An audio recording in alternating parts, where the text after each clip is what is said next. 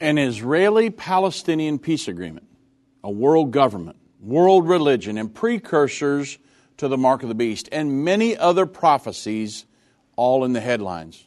Well, we'll analyze these events on this edition of End of the Age.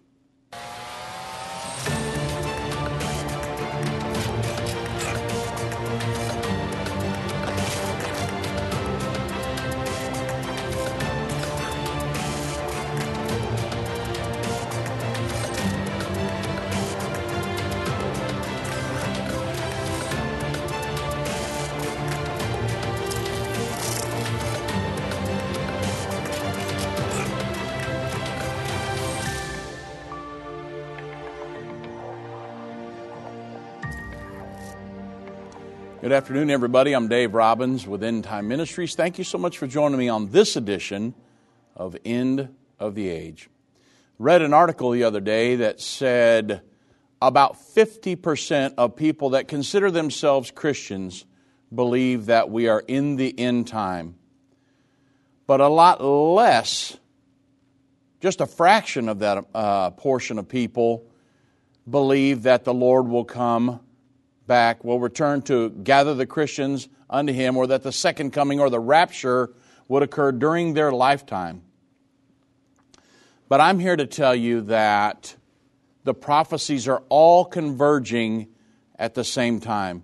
And that's what my program is going to be geared towards today is to showing you how many of those things that are happening as we speak. Actually, all the prophecies that are supposed to occur just prior to the second coming of Jesus Christ have either already come to pass, they're happening right now, or we're watching precursors to every single one of them. Let me prove that to you. In Daniel 9:27, it prophesies that the antichrist will confirm Israel's right to exist in the promised land. Now, to to figure all that out, you have to look at all the prophecies pertaining to that, all the scriptures pertaining to this verse. I'm not going to take time to go through all of them today, but I've heard people say, well, Daniel 9:27 says nothing about an Israeli-Palestinian peace agreement. Well, of course it doesn't have the words Israeli and Palestinian in it, right? And it doesn't say peace agreement. However, when you look at all of the other prophecies pertaining to this verse and what is the results of this Antichrist confirming the covenant, then you can figure it all out. But if you don't look at all the other verses and if you just look at Daniel 9:27, you say, "Oh no." But once you understand the prophecies as a whole and everything that pertains to this verse, then it makes perfect sense. So, this peace agreement will be a seven year temporary agreement. It's only going to be seven years, an interim agreement, and it's going to be temporary because the status of Jerusalem is going to be left unsolved all the way to the end. But they're, they're going to say, hey, let's not throw the baby out with the bathwater. Let's get everything we can at the beginning, and we'll deal with Jerusalem later. So, the creation of this Palestinian state in Judea it's very important because they're talking about in many major news sources today, especially the Israeli news sources. This peace agreement, the prophesied peace agreement, will provide for a Palestinian state in the West Bank. And historically and biblically, this area is referred to as Judea. The prophesied agreement is also going to allow Jews in Judea or the modern day West Bank, to remain as a Jewish minority under the new Palestinian state. All of these people that are living out right now there right now in the settlements and everything, that is one of the big disputes in this new coalition, this new government that Netanyahu is trying to form.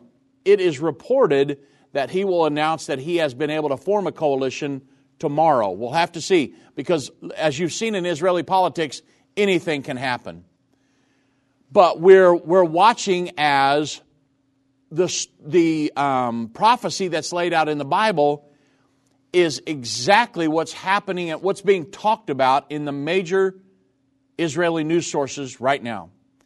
Now, we know that the Jews will allow, live, uh, be allowed to live out there as a Jewish minority from the prophecy of Jesus in Matthew 24, verses 15 through 18, and verse 21. It's very important that you read all of those because Jesus said, When you therefore, now he's in the Olivet Discourse here, he's talking about things that will occur just prior to his second coming.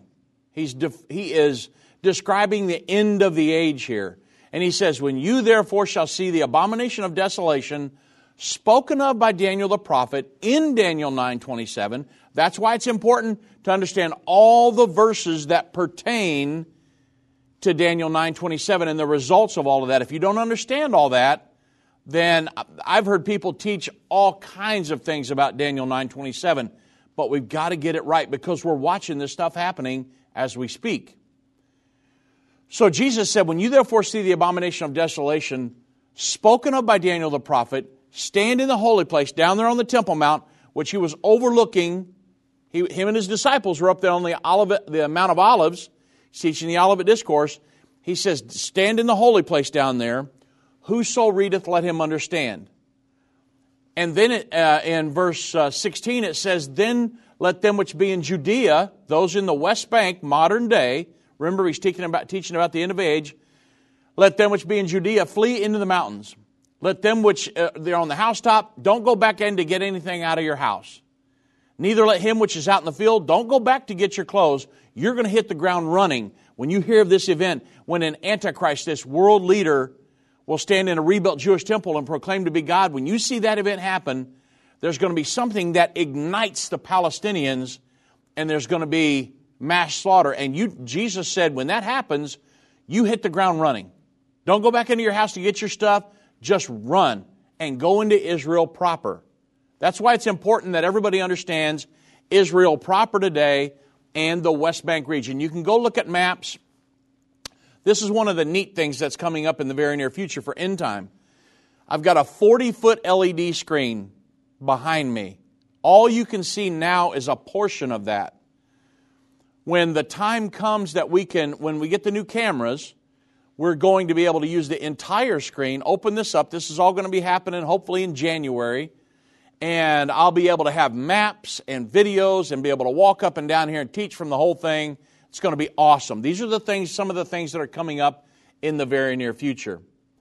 But you can go to the internet and look up maps of Israel, and you can see Israel proper and then the West Bank, areas that were taken in the 1967 Six Days War. Well, that's what Jesus is referring here.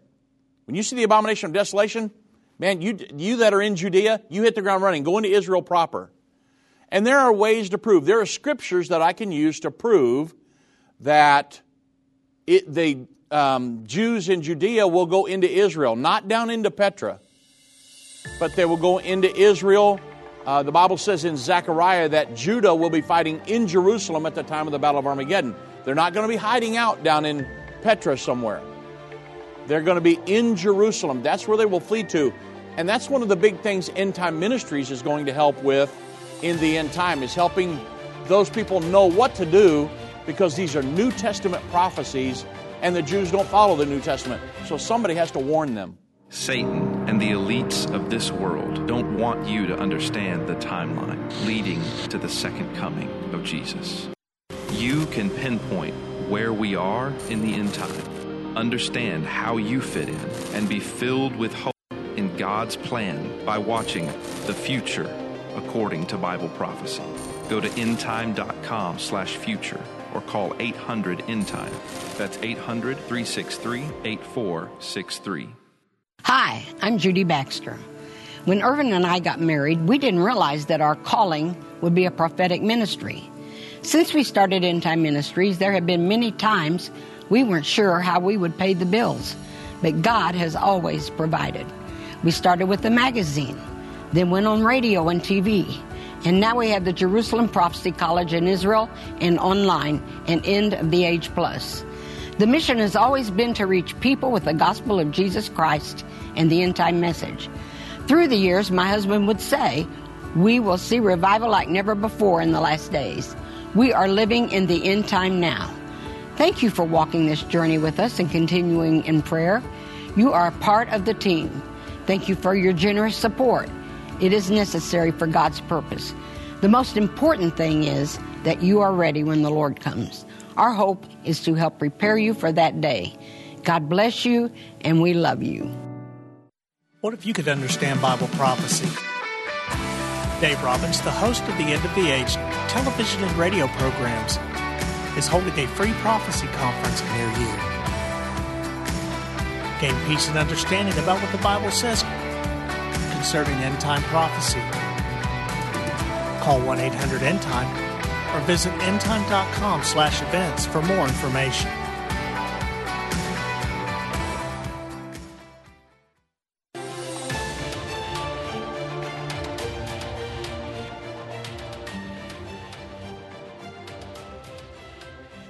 Now, when we're talking about this peace agreement, Jesus is laying a scenario out here in Matthew 24. Let them which be in Judea flee. Why? Because verse 21 there says, For then shall be great tribulation, such as was not since the beginning of the world to this time, no nor ever shall be.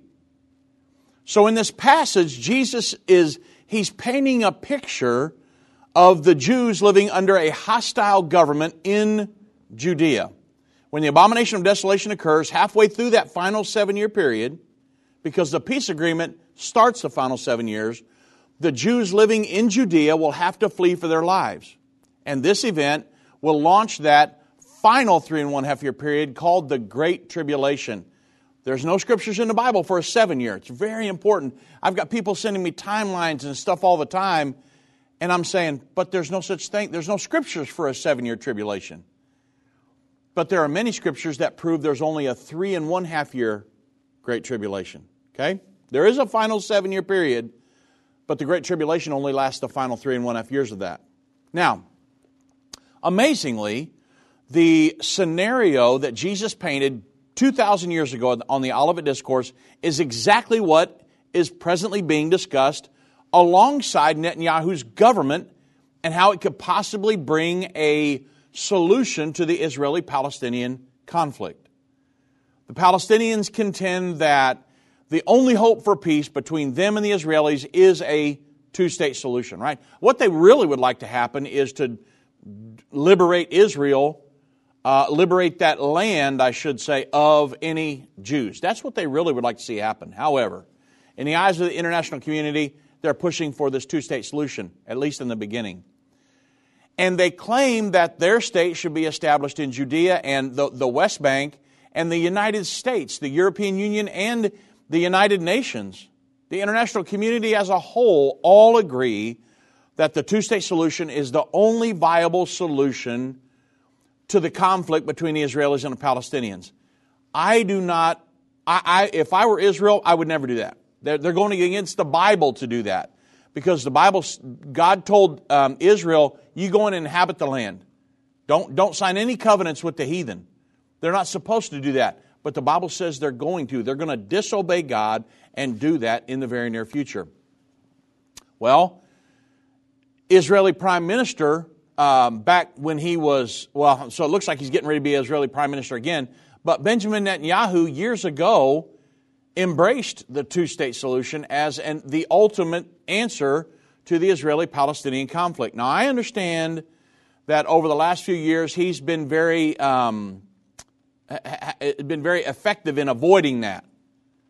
But he's a, he's a politician. You have to understand Netanyahu, he is a politician, and there is a possibility that in the near future, even under a, a Netanyahu government, that this peace, uh, peace agreement could get across the finish line. Now, the UN Secretary General, the current UN Secretary General Guterres, Antonio Guterres, he stated the other day that, um, or I, I should say recently, that resolving the Israeli Palestinian conflict was key to sustainable peace in the Middle East. The international community recognizes this.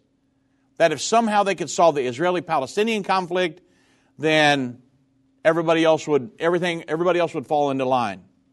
So it's a big deal.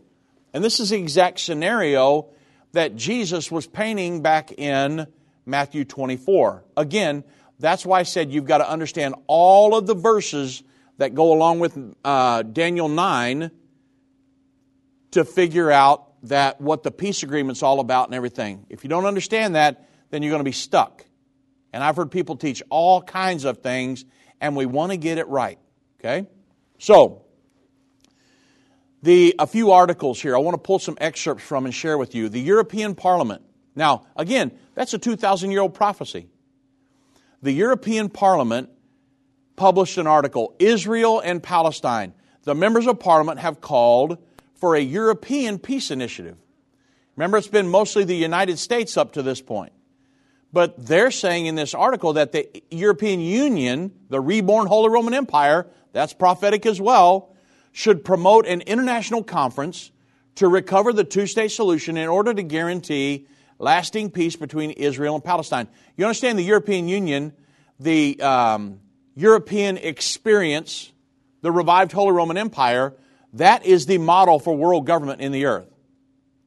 And that's going to be the power base of the Antichrist before this is all over with. Powers are going to swing from the uh, United States over to Europe, and that's where the Antichrist will come from. And so there's many prophecies in play here. The Bible says the Antichrist will confirm the covenant with many. So, in a resolution approved last Wednesday, the European Parliament called for an end to the prolonged Israeli Palestinian conflict and the occupation of Palestinian territories.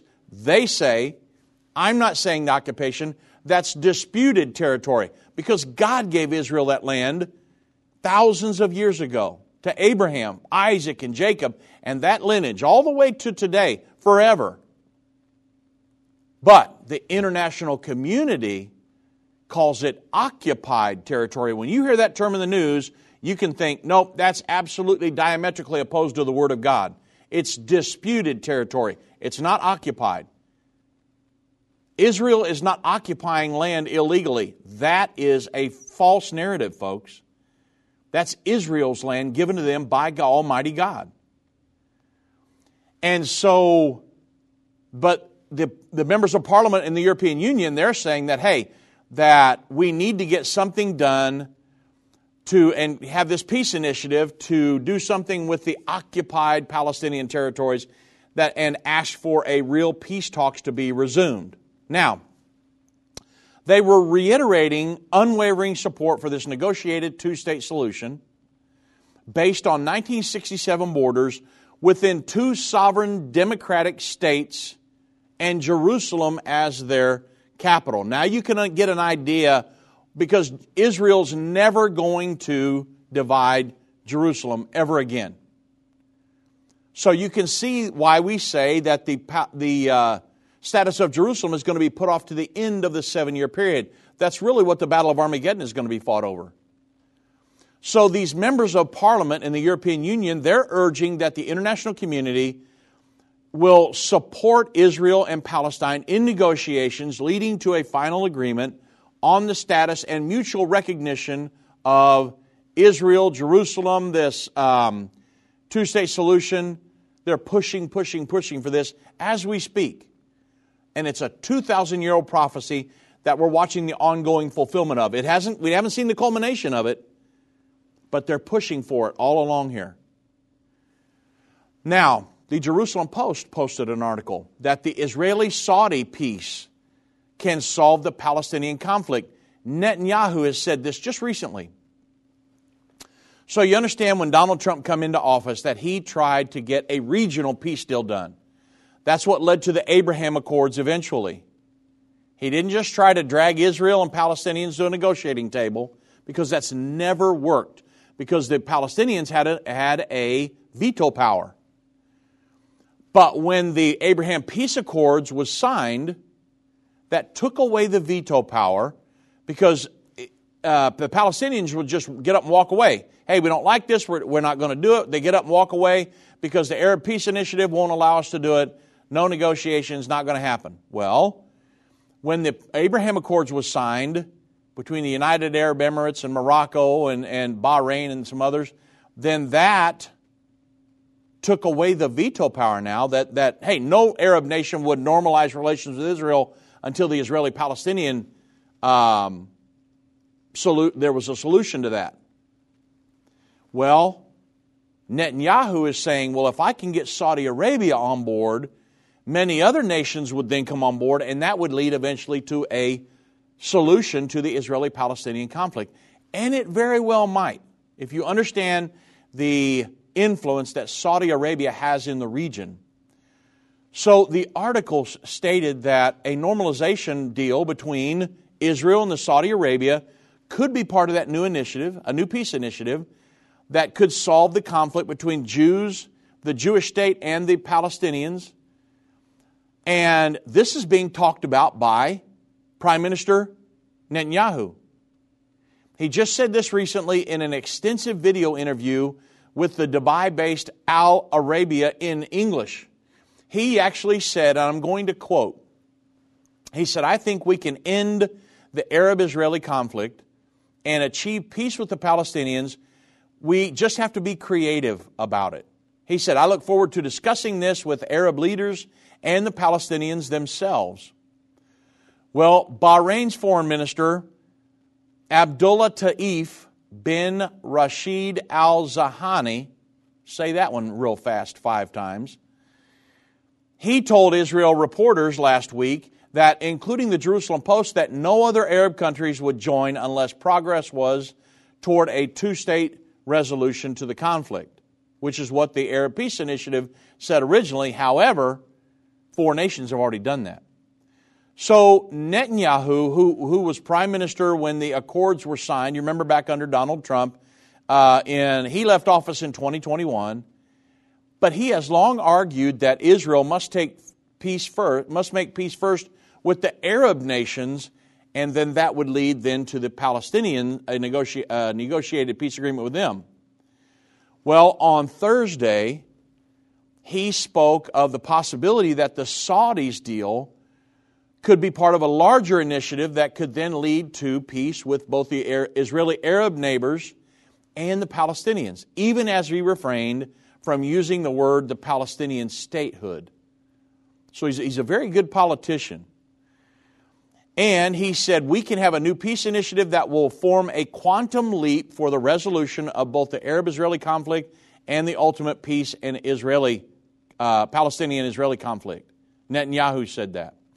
So um, he said, I'm referring to what could be a truly remarkable historic peace with the Saudi Arabia. So, um, and he said it will change our region in ways that are unimaginable, and I think it will facilitate ultimately this Palestinian Israeli peace.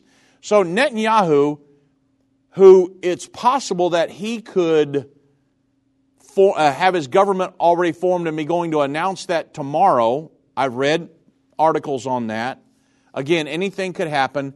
He's already saying if I could get something done with the, with the Saudi Arabia, and I saw, I think it was Danny Danon who was Israel's um, ambassador to the UN, I just saw a week, I think it was about a week ago, that he said it's very likely that Saudi Arabia would find a normaliz- sign a normalization deal with Israel over the, uh, within the next year. Said it was very likely. Well, if that's the case, a lot of other Arab partners would come on board uh, and then possibly lead to an Israeli Palestinian peace agreement. You understand? That's a 2,000 year old prophecy, folks. And I know they've been talking about it for years, but it's on the ongoing fulfillment of this. Things are happening right now that were unprecedented prior to President Trump coming into office. The, the, the, the possibility of Arab nations signing a normalization deal with Israel prior to the Israeli Palestinian conflict being uh, ironed out, that was unheard of. But now, four nations have signed, and many others are in the wings, according to Netanyahu. So, Newsmax reported, I got one other article and then we'll move on to something else, but Newsmax reported that Netanyahu, is, Netanyahu returns. Will Middle East peace have a chance? It, according to um, I 24 in Israel, which is an Israeli news site, bin Salman of Saudi Arabia listed three main demands, all referred to Washington. And he said, number one, an affiliation of the U.S. Saudi alliance, a commitment to follow through on weapons supplies as though Saudi Arabia were a, like a NATO like country, which they're not, and an agreement that will allow the Saudis to exploit their extensive uranium reserves for a restricted civil nuclear program. Well, you understand that in the past, the Saudis have consistently pointed out that Israel had to make peace with the Palestinians before they would make a move. But according to I 24, this is no longer the case. If you follow this stuff, everybody, this stuff is huge. This could lead to a Israeli Palestinian deal.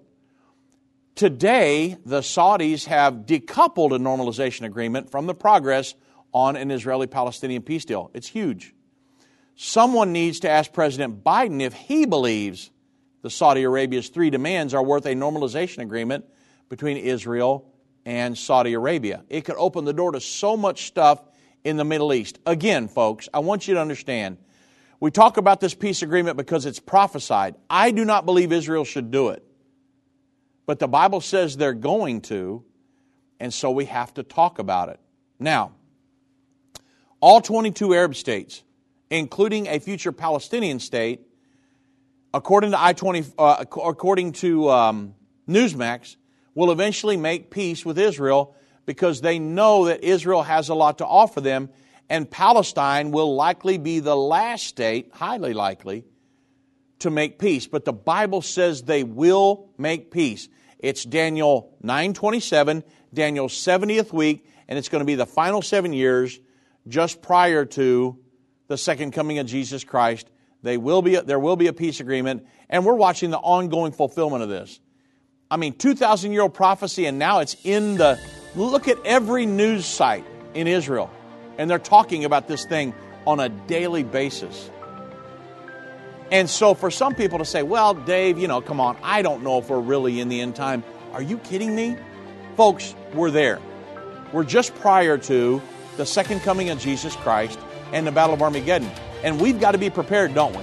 We've got to make sure that we're born again, ready to meet the Lord, coming back very soon. Whether it's a global pandemic, threat of war, or floundering economies, end time events are happening around the world every day. How can you have peace in a world of such great uncertainty? With the End Time Magazine subscription, you can gain a deeper understanding of current events and its prophesied repercussions. End Time Magazine's exclusive content and prophetic insight allows you to understand where we are in the end time. It will give you peace when horrific news and events happen. When you subscribe today to End Time Magazine for 12 months for just $19.99, you can have hope for the future because you will understand what the Bible says about the time we are living in. You'll get access to exclusive articles like the prophesied American Israeli Alliance, End Time Do's and Don'ts, and Could School Choice Save America? Subscribe for you or a friend right now. Go to endtime.com or call 1 800 ENDTIME. That's 1 800 ENDTIME. The symbols and prophecies within the book of Revelation have perplexed Christians and unbelievers around the world. In his final work, Revelation, the unveiling of Jesus Christ, Part 2, the late Irvin Baxter unlocks the mystery of the book of Revelation with in depth analysis and commentary like you've never heard before. These comprehensive study tools, available for $299, will deepen your biblical understanding. Don't miss this special offer. Call 1 800 End Time or go to endtime.com. If your station only carries the first 30 minutes of End of the Age, go to endtime.com and click the watch button to continue today's broadcast. You can also finish up later by clicking the archive button.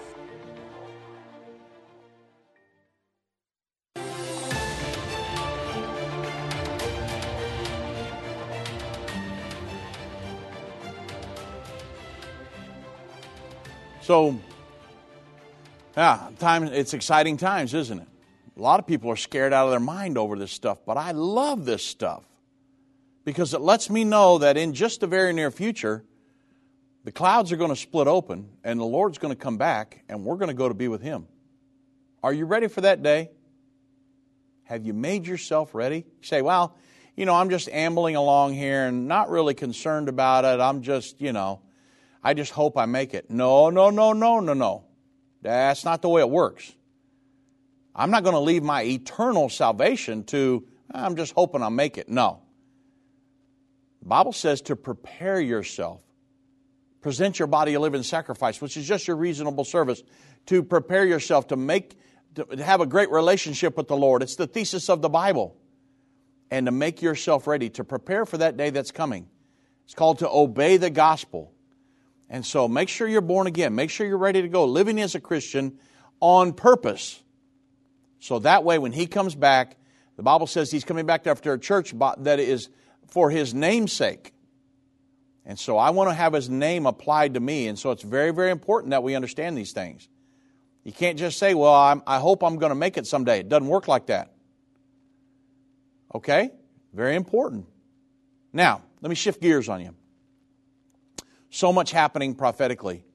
Luke chapter 17, verse 29 through 30. The Bible says, But the same day that Lot went out of Sodom, it rained fire and brimstone from heaven and destroyed them all. Even thus shall it be in the day when the Son of Man is revealed. So, according to Luke, just prior to the second coming of Jesus, societal conditions will be just as it was in the days of Lot. Yes, people will be living life as normal, but that isn't the only part of the prophecy.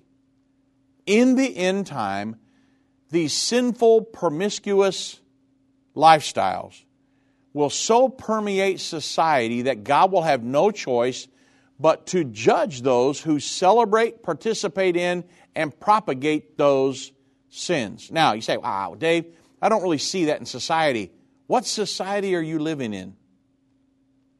I'm in, America, I'm in the United States of America, okay? I know we got people all over the world watching this, but think about this.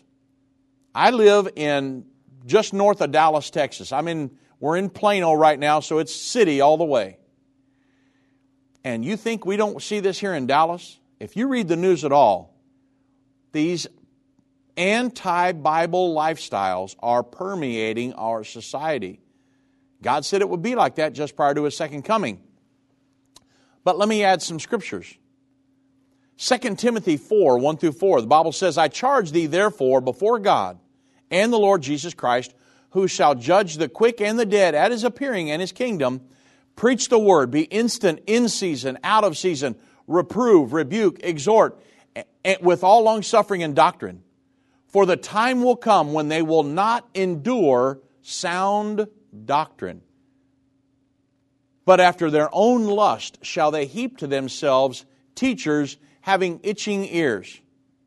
And they shall turn away their ears from the truth and shall be turned unto fables.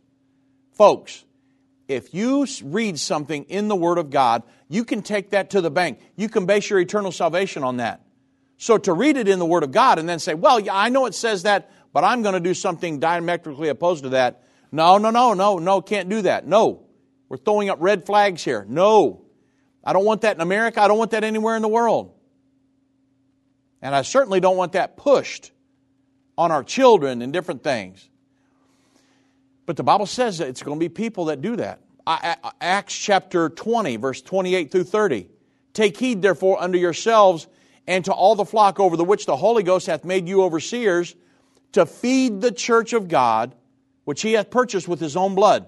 For I know this, that after my departing, the Apostle Paul was saying, shall grievous wolves enter in among you, not sparing the flock, also of your own selves, people in churches, shall men arise, speaking perverse things, to draw away disciples after them, moving away from the doctrines and the truths taught in Scripture is very, very dangerous, everybody. If it's in the Word of God, that's what we're going to go with. We're not going to move off of that.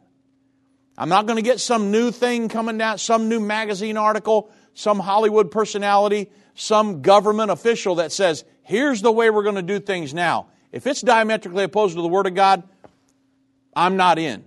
Count me out. Okay? There's going to be a separation in the end time. Those that will comply and those that say, no. I, it's not that I hate people or I want to do wrong to anybody. Don't want to do that. But when it comes to the Bible, folks, that's, that's my line in the sand. And that line's very deep. Because the Bible, that's, what's, that's our roadmap to heaven.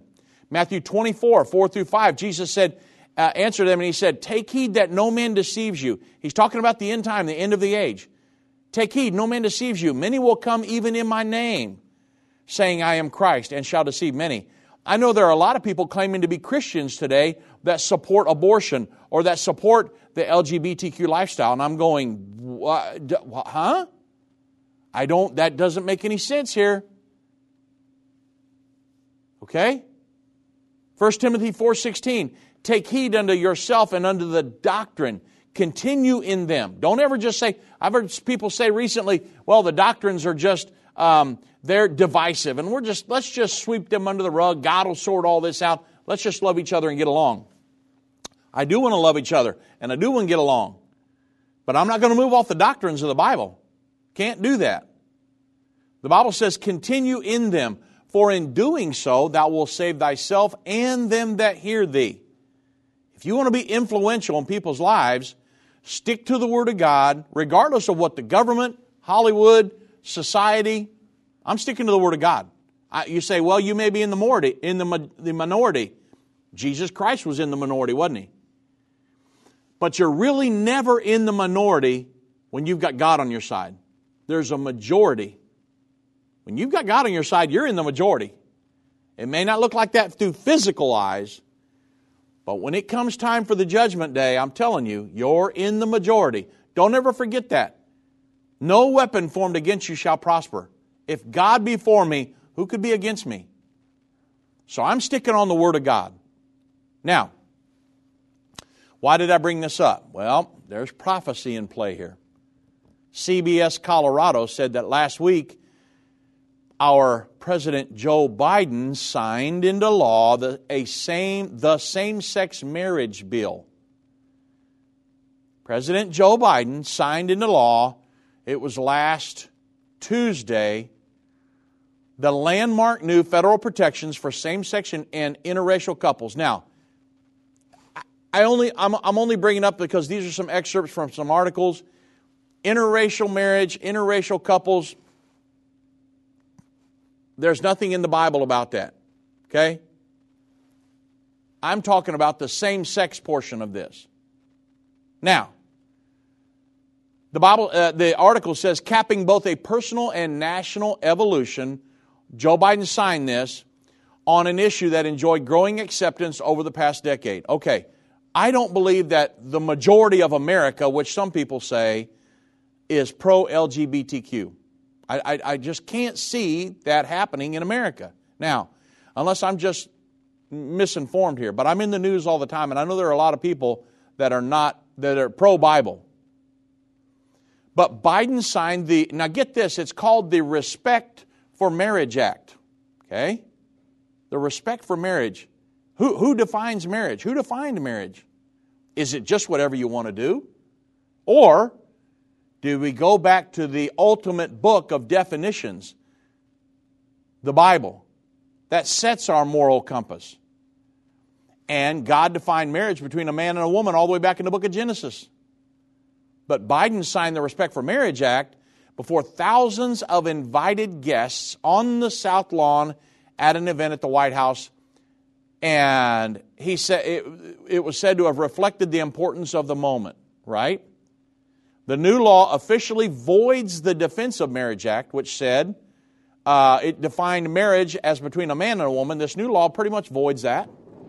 And it mandates that states honor the, the validity of out of state marriage licenses, including same sex and uh, interracial unions. Again, I'm not even talking about interracial unions, I'm talking about the same sex portion of this. I don't even know why they threw interracial unions in here.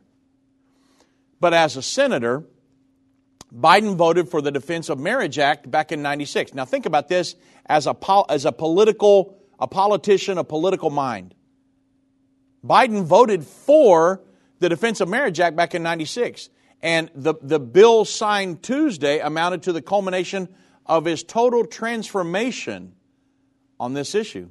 Joe Biden, in Tuesday's event, really bookended a, a moment uh, a decade ago that helped spark a national political transformation on the issue because he was serving as vice president and he shocked the country when an unexpected declaration he said, he gave it in an interview back in, uh, it was on NBC's Meet the Press.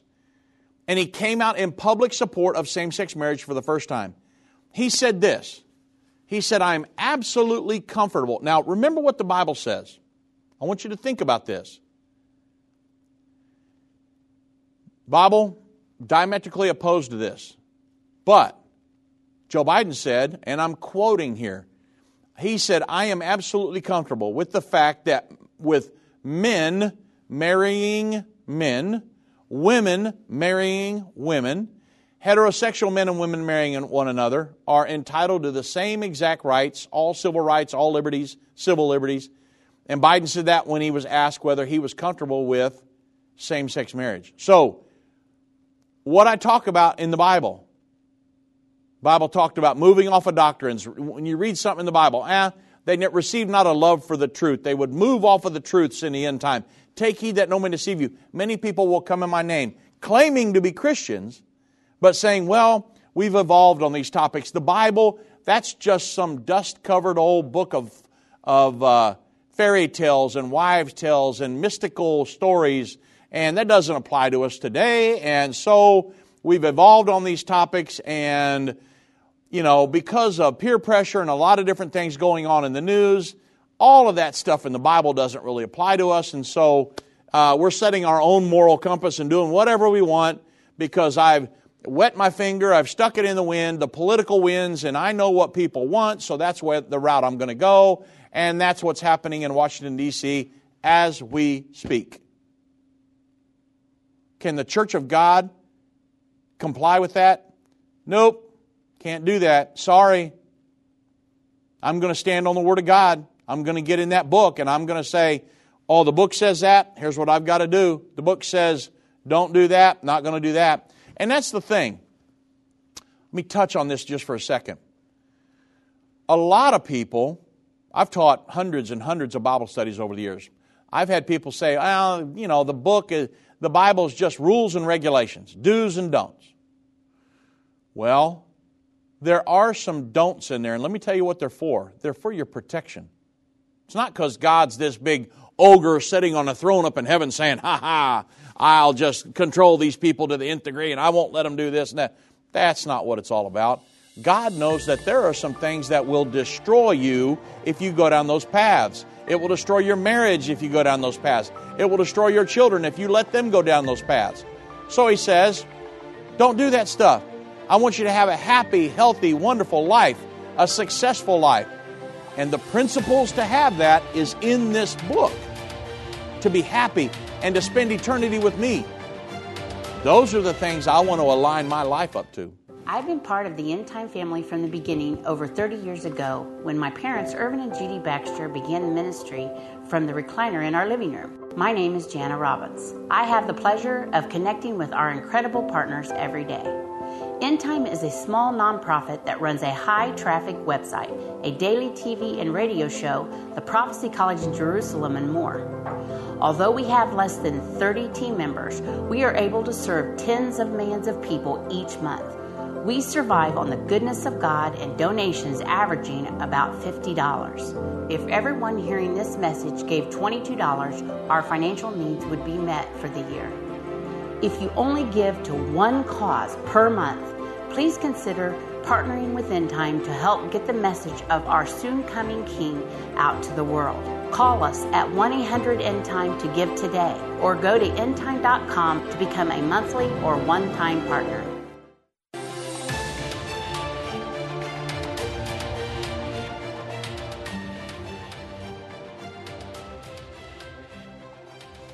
I'm telling you, folks, this is prophecy being fulfilled right before our very eyes. Let me give you another one here before the end of the program. I'll try to do two, may only get one. World religion. Revelation 13, 11 through 12. You understand, Revelation 13, 1 through 8 prophesies about the world government that will be established and its leader, the Antichrist. And it refers to them as the beast, collectively. Revelation 13, 11, and 12 says this. John said, I beheld another beast come up out of this, the earth, and he had two horns like a lamb, and he spake as the dragon. Now, this individual here, it's referring to the end time world religious system and the leader of that world religious system, which will be the false prophet. The Antichrist partner in crime, per se, in the end time. They're going to be in total alliance. And verse 12 says this And he, this second figure, this false prophet individual, over the leader of the world religious system, that all he exercises all the power of the first beast before him. So he will have the power of the world government behind him, plus the power of Satan behind him. Where does the world government derive its power from? The Bible says the dragon gave it its power, seat, and great authority. So the world government derives its power from Satan himself. This verse says this uh, religious individual, you say, but he's religious. He's not going to derive his power from Satan. Oh, yes, he will, because he's the false prophet. He's not a true man of God, he's a false prophet. The Bible says he'll use miracles to deceive them. A true man of God would never use a miracle to deceive somebody. Okay? A true man of God is interested in one thing, and that's getting you and your family to heaven. Okay? But this false prophet, his goal is going to be to, to do something totally opposite of that. The Bible says in verse uh, Revelation 13 12 that he exercises all the power of the first beast before him, and he causes, this is his goal, he causes the earth and them that, that and them that um, which dwell therein, the inhabitants of the earth, to worship the first beast, this world government and the Antichrist, and thereby worshiping Satan before it's all over with. That is going to be the goal of the world religious system in the end time. Now, we're watching precursors to that as we speak. I wanted to give you kind of a point of interest here, just to kind of get an idea of what's going on. I saw an interview with um, Charlie Kirk and another guy, I can't remember his name, uh, into last week. And they were talking about the uh, a, a, a um, Gnostic with a G, Gnostic uh, end time, New World Order type situation. And, or uh, the World Economic Forum, and how there was like a theology behind it, and there was like a spiritual um, foundations behind some of the stuff Klaus Schwab was doing and everything. And they talked about how Rick Warren had been at a World Economic Forum meeting and that he had offered them, he said, Hey, the best thing you guys can do is to use the churches to help spread your messages of some of the, um, the pandemic propaganda. And I thought, man, this is, this is Bible prophecy 101 because the church is being used to bow down and conform to the edicts of the world governing body. So listen to this. This comes from the Capstone Report. Rick Warren promoted churches to fight a pandemic at the World Economic Forum back in 2008. Now, this article was published back in February of 2022. I'm pulling excerpts from the article I want to share with you. Southern Baptist pastor Rick Warren told the globalist of the World Economic Forum. Now, uh, number one, why is he at the World Economic Forum? If you understand the World Economic Forum and what that's all about, why would a pastor of a church be there? But Rick Warren was there back in 2008, and he told the World Economic Forum how to use the church as a partner during a pandemic or a similar emergency. He said Warren promoted the use of free church volunteers and a universal as a universal distribution site while at the 2008 World Economic Forum event in Davos, Switzerland. And, or maybe it's Davos, Switzerland. I, I, I stand corrected. Warren promoted the church as a one leg of a three legged partnership between government, business, and religion. Okay? And this highlights a recent Daily Wire report showing a, uh, with uh, Ben Shapiro, the Daily Wire, the report showed a link between churches spreading government propaganda during the COVID 19 pandemic. Rick Warren said while at the World Economic Forum um, that he highlighted the globalist talking points, namely that, that the nation state is incapable of solving today's problems. Now, you understand that in the eyes of the international community, they believe, uh, um, Strobe Talbott said this uh, in, a, in an article in Time magazine years ago, back in 92. The nation state has, is irrelevant, and in the 21st century, all nations will yield up their sovereignty to a one world governing body. Okay? Well, Rick Warren is saying, hey, the nation states are incapable of solving today's problems. And he continued, he said, these problems are so big, nobody's been able to solve them. The U.S. hasn't solved them, the United Nations hasn't solved them, nobody's solved them. And he said, so I think it's because it's going to take a three pronged strategy to do it. There is a role for the public sector, there's a role for the private sector, and there's a role for the faith sector. And this is an interesting call for partnerships between government, business, and the church. And it's certainly the path used during the COVID 19 pandemic. Of course, we all know the public private partnership between government, big pharma, big tech during the pandemic. What many did not know was the government's use of the church to promote COVID 19 propaganda. There was a video that revealed why the World Economic Forum, governments, big businesses might be interested in church distribution. Rick Warren says hey, there's a role for the public sector, there's a role for the private sector, and there's a role for the faith sector. Each of them can do something that none of the other three can do. Government has a role to set agenda, government has a role to set priorities and things like that to move nations. And there are some things that only governments can do. Businesses have a role which they have to bring enterprise uh, and uh, to bring expertise, bring investments. They all bring some kind of innovations to the market. But then also, houses of worship have things that businesses and governments will never have.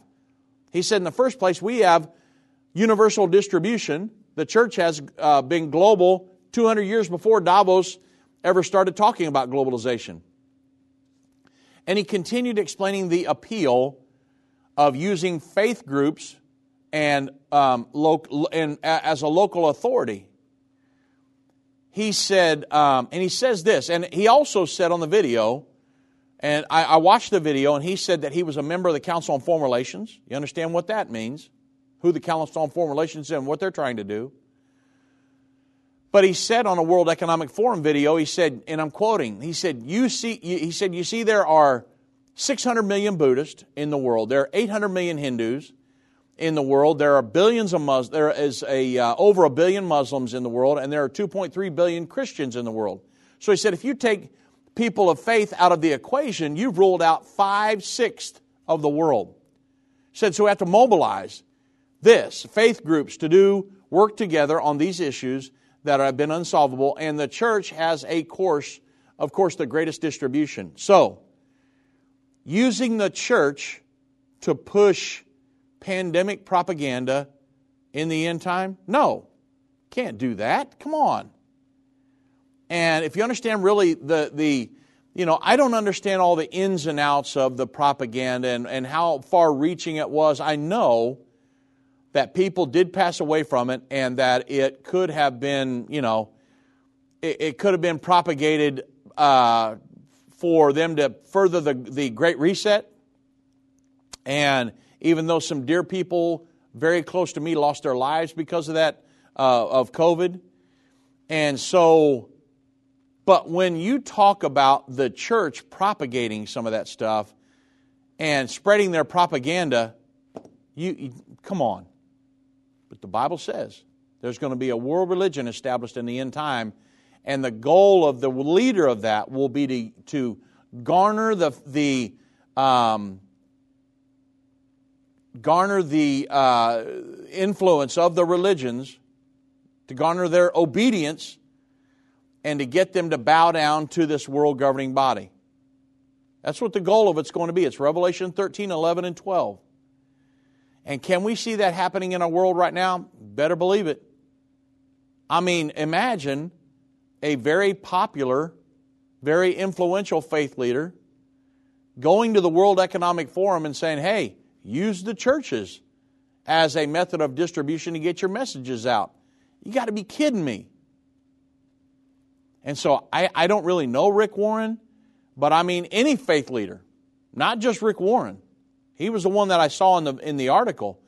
But any faith leader that would go to the World Economic Forum and say, hey, you can use my church or my, my influence over churches to uh, garner the allegiance of the religions and get them on board with this uh, world governing agenda platform. No, I can't be a part of that. Can't do it, can't do it. And so we've got to be we've got to be aware of what's going on in the world, folks. Because there are things in the end that you definitely will want to be a part of, but there are other things you cannot be a part of this stuff. You don't want to be sucked up into this world religion.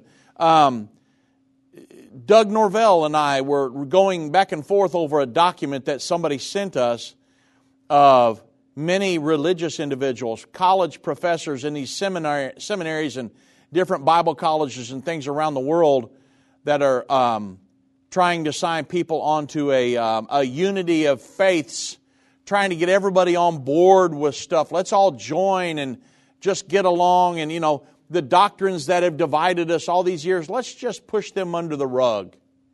And let's just all have unity. And I'm all about unity, but not to the point where I would do it um, under a false narrative of, well, let, you know, I know the Bible says that, but let's just, let's not pay any attention to that. Let's just all have unity and love and all get along. God wants us to have unity and love and all get along. Absolutely. But I can have unity and love with you and not pitch the Bible in the trash can, right? Can't do that. I want to go to heaven.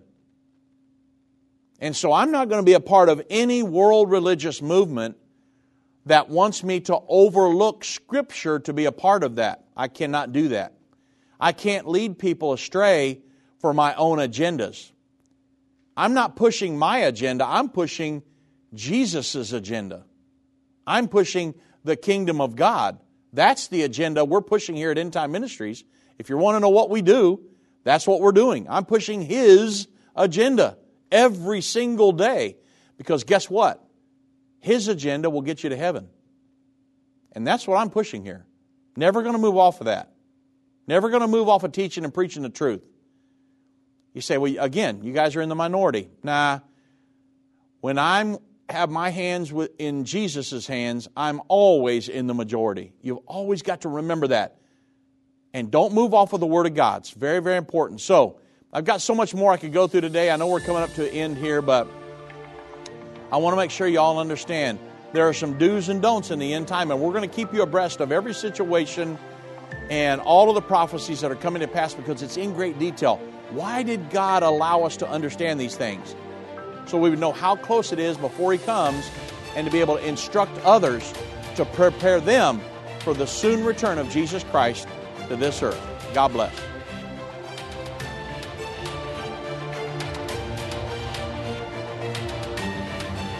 This has been End of the Age, brought to you by the faithful partners of End Time Ministries.